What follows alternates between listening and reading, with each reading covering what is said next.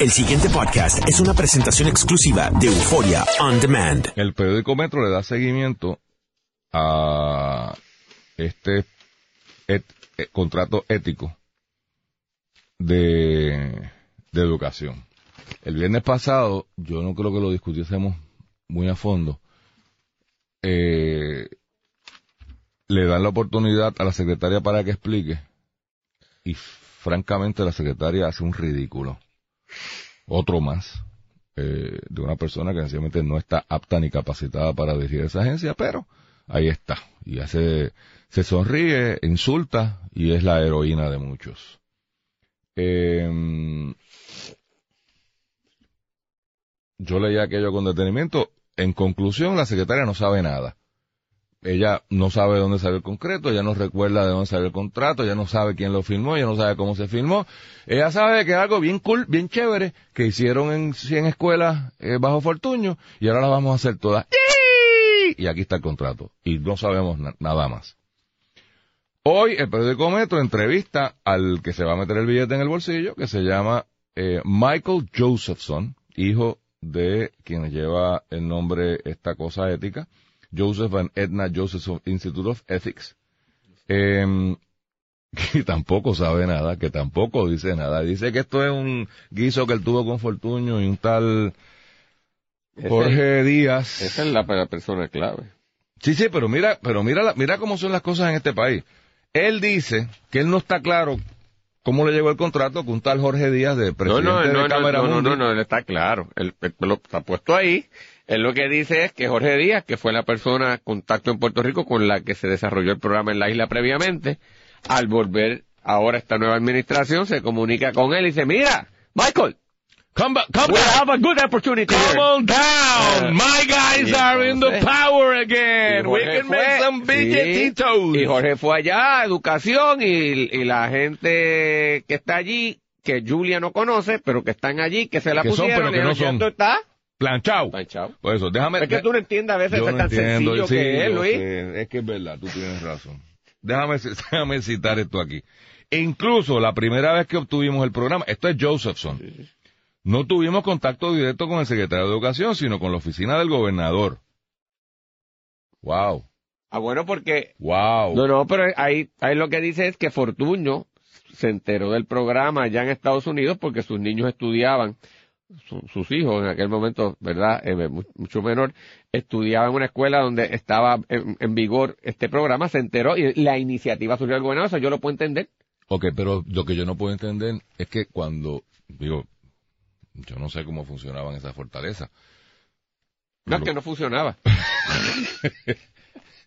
la- se- cuando llega una iniciativa de fortaleza de educación o de acueducto o de la centella que sea, que el gobernador le parece importante, que pasa todos los días. Porque Sí, o- y uno o- espera eso de un gobernador que o- tome iniciativa y se entere, mira, yo quisiera tener esto aquí. o la gente o la gente llega allí mire tengo este embeleco Digo, no como Trump, que va a Francia y ve un desfile y quiere hacer un desfile militar en Por- Estados Unidos, eso- oye a China una pero- cosa y dice, mira, yo quiero lo mismo pero que pa- no no pero Carlos en serio pasa eso Sí. nuestro gobernador se pasa viajando Y- con justa sí, razón, razón. y va allí se por ejemplo se reunió en el en el US Conference en el National eh, eh, Governors Association que fue hace par de semanas y se sentó allí, está oyendo lo que está pasando y le cuentan de que hay un programa de tal más cosa, y va y habla con el gobernador y dice, oye, ¿cómo te fue con esa vaina? Ah, pues muy bien. Ah, caramba, pues fíjate, eso sería bueno para Puerto Rico. Ahora, esta vaina de que contraten en Fortaleza, mm, se supone que el gobernador o uno de sus achichincles coja el bejuco, llame a haber la pasado. secretaria. No, Ah, ah, bueno, tú me estás hablando ahora. Bueno, ahora, ahora es un gran misterio y back then fue Fortaleza. Por eso fue Fortaleza, pero se lo tienen ciertamente que haber este, referido y lo te contrataron desde... No de- tuvimos contacto directo con el secretario de Educación. Esa es la confesión que hace Ah, bueno, eh, porque el, contacto inicial fueron Co- como... No dice inicial, Pero si fue Fortuño lo dice. sino con la oficina del gobernador. Claro, y de ahí lo referirá porque esos contratos son con educación. Mm, Bueno. Eso es lo que me O parece que o- dice. Oye, querido, esta es la secretaria que confesó que su equipo de confianza no- está- se, lo nombraron a Pero ella. ahora tú me, es que me, me tienes confundido. Ahora me estás hablando de, de- de- de- de la segunda vuelta de esta contratación. Si Mr. Ok, de- de la Josephson dice No, ahora sí. que está Que no bregó con la secretaria porque la secretaria no sabe. No, bregó no con sabe. Jorge. Jorge. Y Jorge, pues, no Jorge. Dice aquí, creo que Jorge Díaz sería el mejor para hablar sobre este elemento en particular. claro. Perfecto. Me parece, no me parece una, Josephson me parece que está cool. Dice mi contacto Mi allí, contacto, fue mi cabildero es Jorge Díaz, seguro, eh, Jorge. Díaz que, que, que explique. Fue el que corrió esto. Pero sí. Metro, Metro le escribe a Jorge Díaz. Metro, leo del mismo periódico, Metro hizo gestiones para contactar a algún representante de Cameramundi. Cameramundi es el nombre comercial del señor Jorge Díaz, que, que, aparenta ser una, una compañía que lleva mil años en Puerto Rico y que es muy prestigiosa y respetada. En, venden cosas para los, para los estudiantes, ¿no? Dice, Metro hizo gestiones para contactar a algún representante de Cameramundi, pero fuimos referidos al Departamento de Educación. Ah, pues está claro. O sea, que está claro. Educa- Josephson, vete a Cameramundi. Cameramundi, vete a Educación. Y Eh, Educación, vuelve, no para, vuelve allá, para allá. Claro. No se dan cuenta de que, por Dios. Es, genial el, el arreglo. O sea, es que ese es el problema. Yo, yo estoy tratando de pensar que no es un esquema lo que estamos viendo. Desde el primer día lo estoy diciendo. Yo quiero pensar que aquí no hay... Pero cuando tú ves esto, o sea, Josephson, el Mr. Ético, Mr. Ético himself, dice, hablen con Cameramundi. Cameramundi no habla y está en el guiso y es el que consigue el contrato y es el que hace Y los es- y es arreglos que lo va a operar aquí. y es el que lo va a operar aquí. No habla, hablen con educación. Pero es que ahí empezamos porque la educación no habla.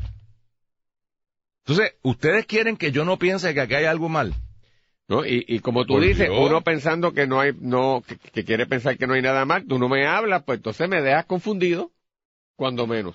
Cuando menos, cuando menos, cuando menos. Entonces, aquí tú empezaste dándole tu cariño habitual a la secretaria de Educación. Es que chico, este... yo pues quiero hacer una un reflexión, paquete. yo creo que en su justa perspectiva. Vamos a ver, Yo te creo escucho. que, no, yo creo que vas a coincidir gran parte conmigo.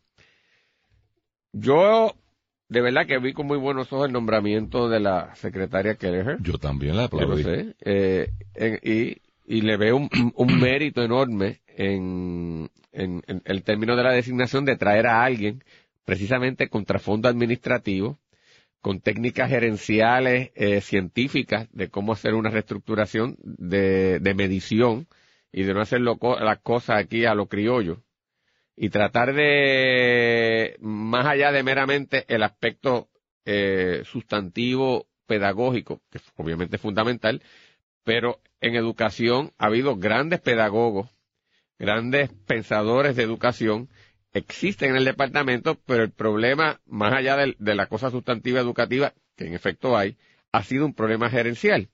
Pues yo vi con muy buenos ojos a esta persona, vi con buenos ojos que no fuera de adentro, ¿verdad? Para que pudiera traer una perspectiva y no estuviese eh, atada ni comprometida con los arreglos clásicos a lo que alguien de aquí, por fortuna o desafortunadamente, está sometido.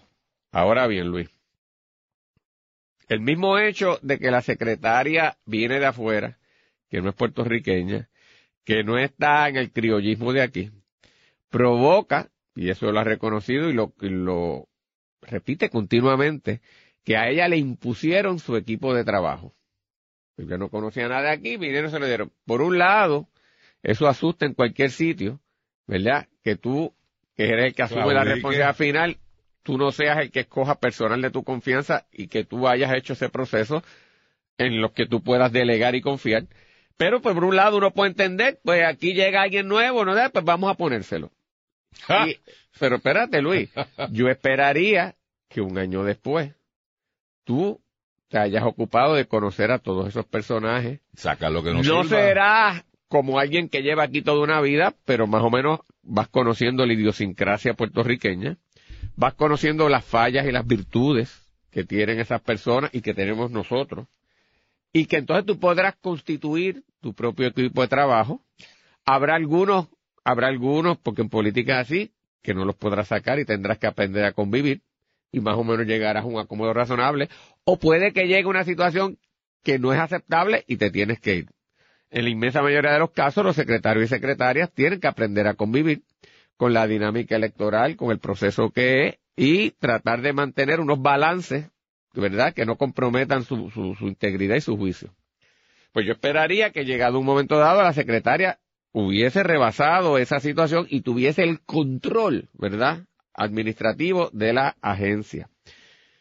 Y que en cuestiones de contratos significativos, y, y, es verdad que educación tiene tanto dinero y, es una tajada tan grande el presupuesto que lo que es significativo ahí, eh, pues, eh, aunque sea multimillonario, se puede reducir, pues que la secretaria tenga un agarre en detalle y si de buena a primera aparece algo de un contrato de esta naturaleza, que puede ser muy bueno, y, la, y oye, y la empresa que estamos hablando es una empresa eh, no, no es un no, hay claro, claro. Sí, no hay pues duda tú de puedes eso. decir, pero, pero yo esperaría de un secretario de educación, en este caso una secretaria, lo que en inglés llaman Hanon, Hanon, o sea, tú estás ahí, Hanon, te estás metido, estás agarrando la cosa, sabes lo que hay, y es una desvinculación que resulta muy preocupante. Lo otro, también que está pasando aquí, y eso yo también lo entiendo, Luis, si tú eres de una formación